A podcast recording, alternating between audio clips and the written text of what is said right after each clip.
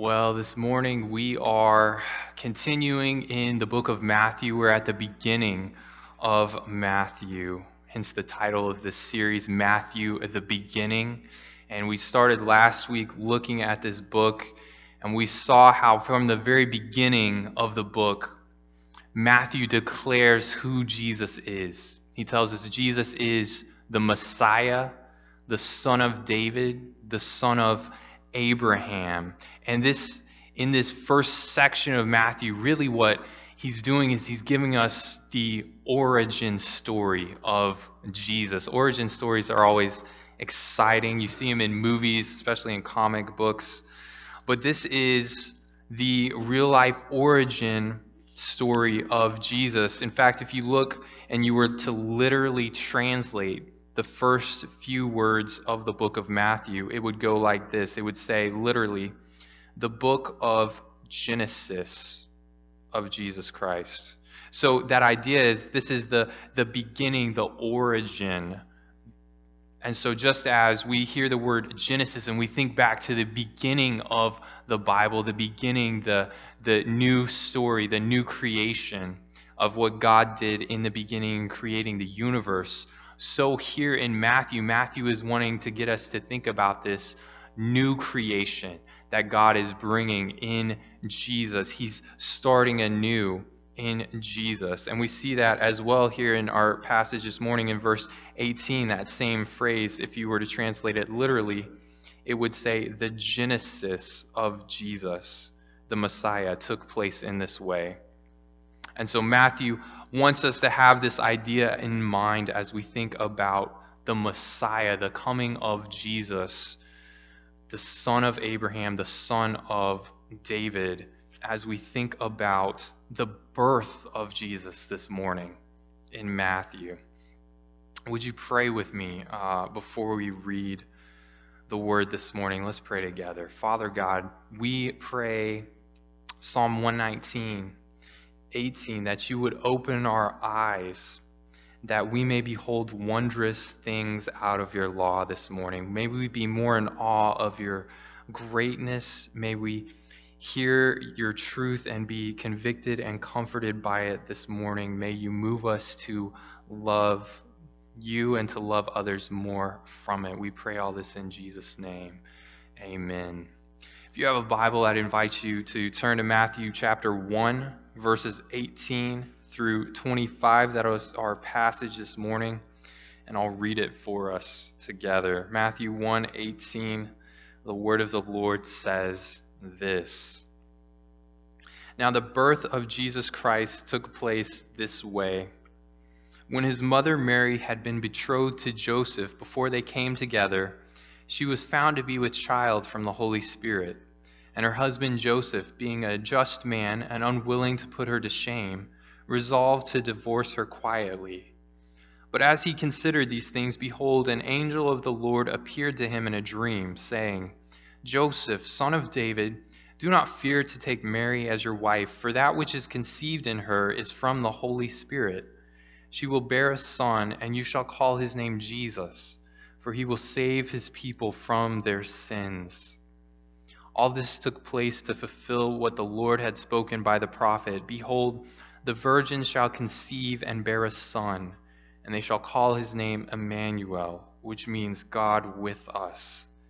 When Joseph woke from sleep, he did as the angel of the Lord commanded him. He took his wife, but knew her not until she had given birth to a son, and he called his name Jesus. And so this passage is maybe a passage that many of us are familiar with. We hear it a lot around Christmas because it deals with the birth of Jesus. But as we think about it this morning, I don't want the familiarity of it to uh, to make us think that we we know what it's saying and maybe uh, to zone out some, but rather let that familiarity be a tool to help you be able to think more deeply, to mine the depths of the riches that are here more. And so this is not just a Christmas story, right? This is specifically here in Matthew's gospel for a reason. This fits in with his theme, with the message of what he is saying as we saw last week that Jesus is the Messiah, the Son of David. And this passage gives us further description of who Jesus is and what he came to do, how he's going to fulfill those roles here on earth while he lived here on earth. And so, Jesus, as we have come to this passage in verse 18, we see a few things. We see first that Jesus is the son of David. And so, as I was thinking about this passage this week, and as, as you think about passages when you read the Bible, it's good sometimes to ask questions, to get our minds to think, to meditate on it more, and to, to understand its truth more. And so, one of the questions I thought of as I was thinking through this this week is why Joseph? Why does this passage focus on Joseph so much? Right? We understand that Luke focuses on Mary, and we kind of understand that in order to have a virgin birth, you need a mother. But in order to have a virgin birth, you don't need a father. So, why is there such a focus on Joseph in this passage? Because he is the only focus, really. The angel deals with him, God is focusing on him. So, why is it Joseph? And I think as we remember what's happening in Matthew, it, it brings some clarity. Remember, Matthew had just written this genealogy, the lineage of Jesus. Jesus is the son of Abraham, the son of David. He lists all these names. And then at the end, he says that he is the son of Joseph, that Joseph, the husband of Mary, of whom Jesus was born, who is called the Christ. This is the line of Jesus. It comes through Joseph. Joseph is the one who is the son of David. He's the one who's in the kingly line. And so, as Matthew is wanting to show us that this is who Jesus is, he's the son of David. Matthew has to show us, well, Jesus comes through the line of Joseph, even though he's not physically born from Joseph.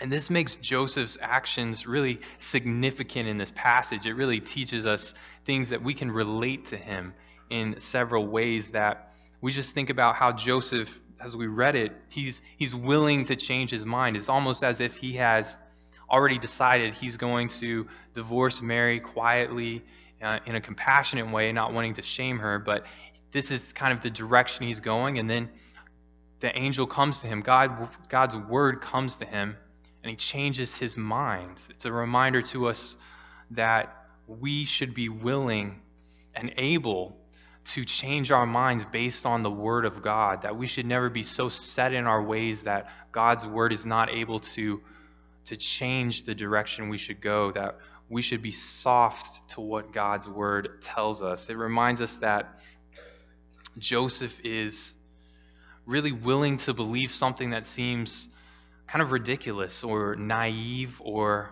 impossible to others around him, even something that would bring uh, disrepute upon him. If he takes Mary, people will talk about Mary. She's, uh, you know, has had a child in this way. And so Joseph is going to take that as well as a reminder that we, like Joseph, maybe believe things that the world thinks are kind of ridiculous or naive or don't make sense right? To believe in the Bible, to believe in the miracles, to believe that God created and not evolution or that Jesus really did die and rise again or was born of a virgin. These are things that don't make sense in a natural world. And yet, Joseph is a reminder that Christianity is about believing God's word because God's word is true and he can show us reality even when it maybe isn't explainable or doesn't make sense to us all the time. And so the angel comes, he tells Joseph to take Mary as his wife, and as he does that, he's also told to name Jesus, right? Give him the name Jesus, for he will save his people from their sins. Well, that's significant for two reasons. One, it gives us the the core identity of Jesus. This is who Jesus will be. We'll touch on that a little bit later, but this is maybe more importantly here because Jesus being named by Joseph is something that a, a father does. In this culture, the father was given the responsibility to name the child. And so when the angel tells Joseph, give him the name Jesus, he's not just saying, go ahead and marry Mary, but he's also saying something to the effect of, adopt as your own, take him as your own child, bring him into your family. And so Joseph is carrying out this legal responsibility of a dad and adopting Jesus. And so this is what it teaches us about adoption, right? That to be adopted means you're a part of the family. You're not just someone who's there who gets food and is like a live in friend who spends most of their time there, but to be adopted means you're a part of the family. Jesus becomes a part of Joseph's family, and because of that, now Jesus is in this kingly line. He's in the line of David. He's the he's the heir, so to speak. He's the legitimate son, the ruler who can now sit on his father's throne, the throne of David. And so as Matthew tells us the story, he tells us that Jesus, even though he's not physically born of Joseph, he is the rightful king, the eternal king who can sit on David's throne. He's legitimate, he's the true king. And really, to us, it shows us that he is the true king, and so we should be willing to follow him as the king, that he should be able to direct and change the direction of our lives because we are his followers, if we are his followers. And so this is important that he's the son of David because Matthew wants to get this in our head, but this is not the only thing that Matthew's teaching us. He's the son of David, he's this king, but Matthew also wants us to see that he fulfills this prophecy. You caught it in verse 22. All this took place to fulfill what the Lord had spoken by the prophet. And then Matthew gives us this prophecy from Isaiah that the virgin shall conceive and bear a son, and they shall call his name Emmanuel, which means God with us. And so, again, this prophecy may be something we're familiar with. We read it this morning in our scripture reading right? But as we want to understand how does Jesus fulfill this? What does it mean? Why does Matthew include it here? What do we learn about Jesus from this? We have to understand what was the prophecy. We have to go back, we have to look at it. What was Isaiah saying, and how do we understand it, and how does it apply to Jesus? So that's why we read it this morning in our scripture reading. We understand in Isaiah that this prophecy was a sign that was going to show the king and to show the people of Israel really that judgment was coming. I will give you a child, and before the child is even able to know right from wrong, Assyria is going to come. They're going to overflow you like a river overflows the banks of water. This is the sign of Emmanuel in Isaiah 7. There's there's a judgment coming, that God is coming. And God being with us, a lot of times we view that in positive terms, but if, if we have sinned against God, God coming is not a is not a good thing, right? And so Isaiah's prophecy in Isaiah 7 points to this that this this judgment will come soon. It will come soon. And so then Isaiah 7, he makes this prophecy. And then, right after that, in Isaiah 8, then a child is born, a son is born. So we've just heard there will be a son born. And then in Isaiah 8, a son is born.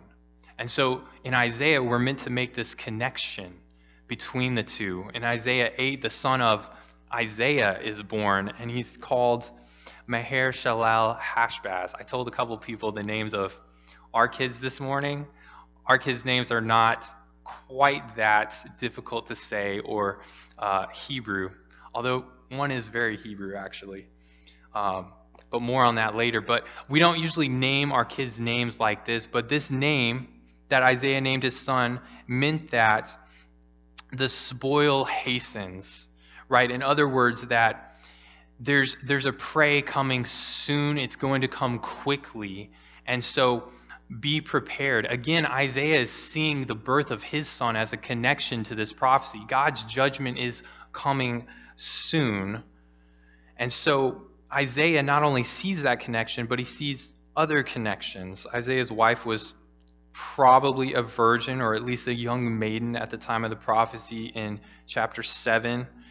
And even in chapter 8, when Isaiah is talking about his son, he refers to him as Emmanuel. He uses that phrase. He says, God with us.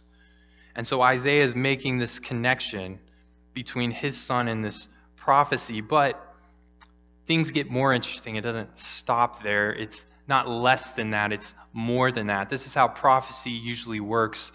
God's, God's prophecy meant something for the people then, but it also pointed to something in the future. And so at the beginning of chapter 9, even at the end of chapter 8, really in chapter 8, verses 9 through 10, we see that these foreign nations will come and conquer, and yet God with us, Emmanuel, God has not left his people.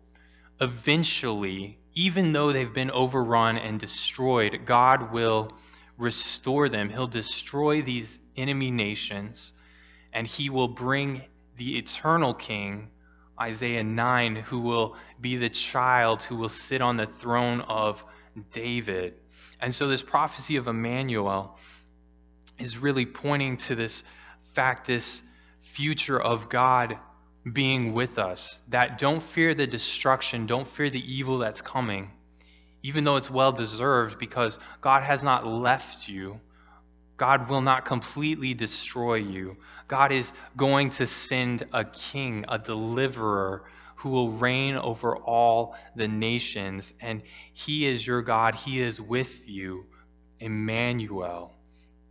And so Matthew is familiar with Isaiah, he's familiar with the Old Testament, and he sees, he understands that as Jesus comes, as Jesus is born, this is the fullness of this prophecy, the fullness of this pattern or type in Isaiah, that Jesus is not just one who is meant to give the people hope of something in the future, but Jesus himself is God with us. He is Emmanuel the full Son of God. And so Jesus himself reminds us that the rulers of this earth will not last forever. The powers that be will not last forever, but God will bring his kingdom. And he has started to bring his kingdom and his rule in Jesus. And so Jesus reminds us that God is with us. And even as we go through these times where, just like in Isaiah's time, the people were under different authorities, foreign powers who were not godly, even as we live in a world that is not completely committed to God, we can remember that God is with us. And God brings us comfort and a future hope of what will come because Jesus has come. And so Matthew wants us to remember that Jesus is this son of David. He's the coming king. And not only is he the coming king, but he's here now. He's God with us right now. He's Emmanuel. He's Emmanuel. And that is good news. That brings that brings hope in what we go through. It brings comfort, it brings endurance. But this is not all that Matthew says about Jesus. This is not all we learn about Jesus. He's the coming Messiah, he's the coming Emmanuel, the coming king. And yet, what did this king come to do? What was his focus? Right? Because in Matthew's time, we read throughout the Gospels that there was this idea of a coming king who would come and deliver from the physical enemies, from Rome especially, but also you remember the miracle when Jesus fed the 5,000. The people wanted to come and make him king right after that because they wanted this king who would come and provide for all their needs and bring this abundance. But here at the beginning of the gospel, Matthew is telling us what this king is like what his main focus is. And we see it in his name, in the naming of Jesus. That core identity that Jesus came to save sinners. He will save his people from their sins. And so Matthew wants us to know, God wants us to know from his word that this is the main thing that Jesus came to do. This is the main thing that we need. We need to be saved from our sins. So, what does the world need most? What does the world need most? There are lots of answers to that question, and really, most of the organizations in the world who are trying to make the world a better place in some way, they all have answers to this. What needs to happen in order for things to get better, right? Everyone answers that a certain way.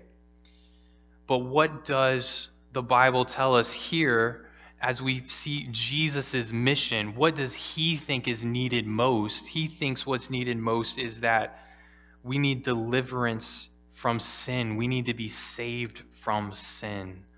And so the Bible shows us, it reminds us that, that the things that are wrong in the world, the, the brokenness that's in the world, the root cause is not some person or some system or organization, although those things can factor into it most definitely. But the root cause is what's inside of you, what's inside of me. The root cause is sin. And Jesus' main task was to save from sin. And so this is our message as, as a church. This is our main message. This is the message we have to focus on, even as we know that we need to do good works, as we know that we have much wisdom from the Bible and we can speak God's truth in regards to relationships and marriage and life and justice and government and all these definitions of what the Bible says. But if we were to, let's say, succeed in getting everyone to think about, think in a, in a biblical way, so to speak, about God's definition of all these things, of life and relationships and government and all these things, if we were to succeed in, in getting people to think that way, then our mission as a church still wouldn't be complete. Right? Jesus' mission still wouldn't be complete at that point. Because he didn't just come so that people would think a certain way, he came so that people would be delivered from sin. That that is the core of what is needed. People need to be changed by Jesus. And so this was his main task. He knew that sin brings brokenness in our souls, in our family, in our culture. And this was his main focus throughout his life, his death, and his resurrection was to, to deal with that sin, that root cause of all that is wrong. First Timothy says it like this The saying is trustworthy and deserving of full acceptance that Christ Jesus came into the world to save sinners, of whom I am chief. That's what Paul says. And so, as we think about Jesus' main focus, there's, there's really one other thing to notice about this that he says he came to save his people from their sins. He came to save his people from their sins. Right? And so it's a reminder that not everyone is going to be saved from sin. That Jesus came to save from sin, but only those who are his people will be saved from sin. And so it's incredibly important that we know one, what does the Bible mean by that? How do we become his people? Who are his people? How does that happen? And the Bible really, instead of narrowing it down, gives us this great hope that this is what it means to be the people of God. It means to believe this that Jesus is the Messiah. Believe on the Lord Jesus Christ. Believe on the Lord Jesus, the Messiah and you will be saved. Believe that Jesus is the one who is able to save you from sin because he is Lord and he died on the cross as a substitute from our sins. Believe that he is the one who is reigning. He's the king and worthy to be followed with all of our life and commit your life to him. This is what it means to believe in Jesus. And the Bible says that as we confess with our mouth that Jesus is Lord and believe in our heart that God raised him from the dead, we will be saved. We will be a part, made a part of the people of God, and we will experience this salvation from sin like Jesus came to accomplish. We will experience what is most needed in our life. That the sin is what causes the brokenness, the turmoil, and that once that is eliminated, we can know God. And it's not that all brokenness or all of the troubles will be eliminated from our life because sin isn't gone from everywhere yet. It's not even gone from us if we're a Christian. And yet, that relationship with God is made right. We're His people. And so that is what the good news that Jesus came to do that when we are His people, that we will be saved. Nothing will separate us from Him and we'll be delivered. This is what Jesus came to do. He came to save from sins. So that's incredibly important to us if we're not a Christian, of how we can become a Christian. It's incredibly important to us if we are a Christian, because that means that when we sin, we don't have to to beat ourselves up over it or wonder, am I still a Christian? We don't have to do penance as though we have to make up for it because Jesus has already paid that price for us on the cross. So that whenever we sin, it is now an opportunity for us to look at Jesus and to see how we are great sinners, but He is a great Savior who delivers us from sin. This is what he came to do, and we will be saved from sin if we are his. And so we can remember when we sin that it hasn't separated us, it hasn't condemned us, but Jesus looks at us and reminds us of his grace, of his forgiveness, of his sacrifice, and he tells us, Go and sin no more. That's the message of the cross to us, the message of Jesus, what he came to do. He came to save from sin. And so here Jesus is. Matthew presents him in this way as the Messiah, the Son of David, the King who reigns. As Emmanuel, the King, the God of the universe who has come near. He is with us. He will never leave us or forsake us. And he is Jesus who will save us from our sins. This is the announcement that Matthew makes. This is the announcement that we hear at the birth of Jesus this morning. He is the one who will save us from our sins. And so, as we look at the Word of God, we always want to think, I don't just want to be a hearer of God's Word, I want to be a doer. How do I need to respond to God's word this morning. And so we're going to, at this time, we're going to move into a time of partaking of the Lord's Supper together, which is a wonderful time together to remember of Jesus' death, resurrection, and how he died to make us one, his people.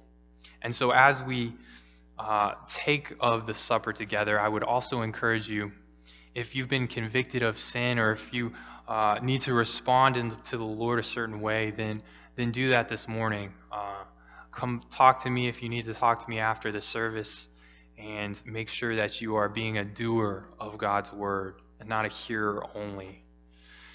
But as we um, transition into this time of the Lord's Supper, let's pray together this morning.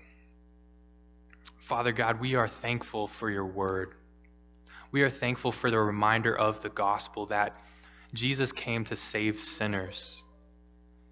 This is our greatest need that we are sinners. That even, even those of us who have been cleansed, who have been uh, declared righteous, we still are prone to wander, we're prone to sin, Lord, and you save us from it. Lord, we pray that when we sin, we would not despair we would have grief over sin, but we would remember the hope that there is in you, that you have not left us, you are still with us, and that you save us from sin, you save us from the penalty of sin, you save us from the power of sin. God, may we embody that truth, that gospel this week as we sin ourselves, as we are around others who sin. May this be the message in our hearts, the message on our mouth that you don't overlook sin, but you deal with sin. And we're thankful for that this morning. We pray that you would work in our hearts to respond to you, that we would grow to look more like Jesus. And we pray all this in Jesus' name. Amen. Uh, if uh, the ushers would come forward, the deacons would come forward at this time. This morning, we get to partake of the Lord's Supper together. And in Scripture, the Lord's Supper, we're told, is a, is a reminder to us that Jesus died on the cross. It's a reminder of his, his body and his blood for us that he shed on the cross. And we partake of it together as one to remember that we're one body, we're unified, even though we all come from different backgrounds and we are all different personalities. God has united us because we believe in Jesus. And it's a reminder of that this morning. This is a family meal. And so if you're here and you're not a Christian, we are glad you're here, but we would ask that you do not partake of the elements this morning if you're not a Christian, if you haven't believed in Jesus. Uh, but if you are here and you are uh, a Christian, you've believed in the Lord, you have uh, followed him in baptism, and are uh, member of a local church committed to the to the body again. Uh, this is a family meal, and so we would invite you, as a part of the family of God, as a part of His church, to partake with us. If you are a Christian, uh, part of a a Christian who's a part of a church in good standing this morning, and so uh, let's remember this gospel together this morning. Remember what Jesus did to die for us on the cross as we partake this morning.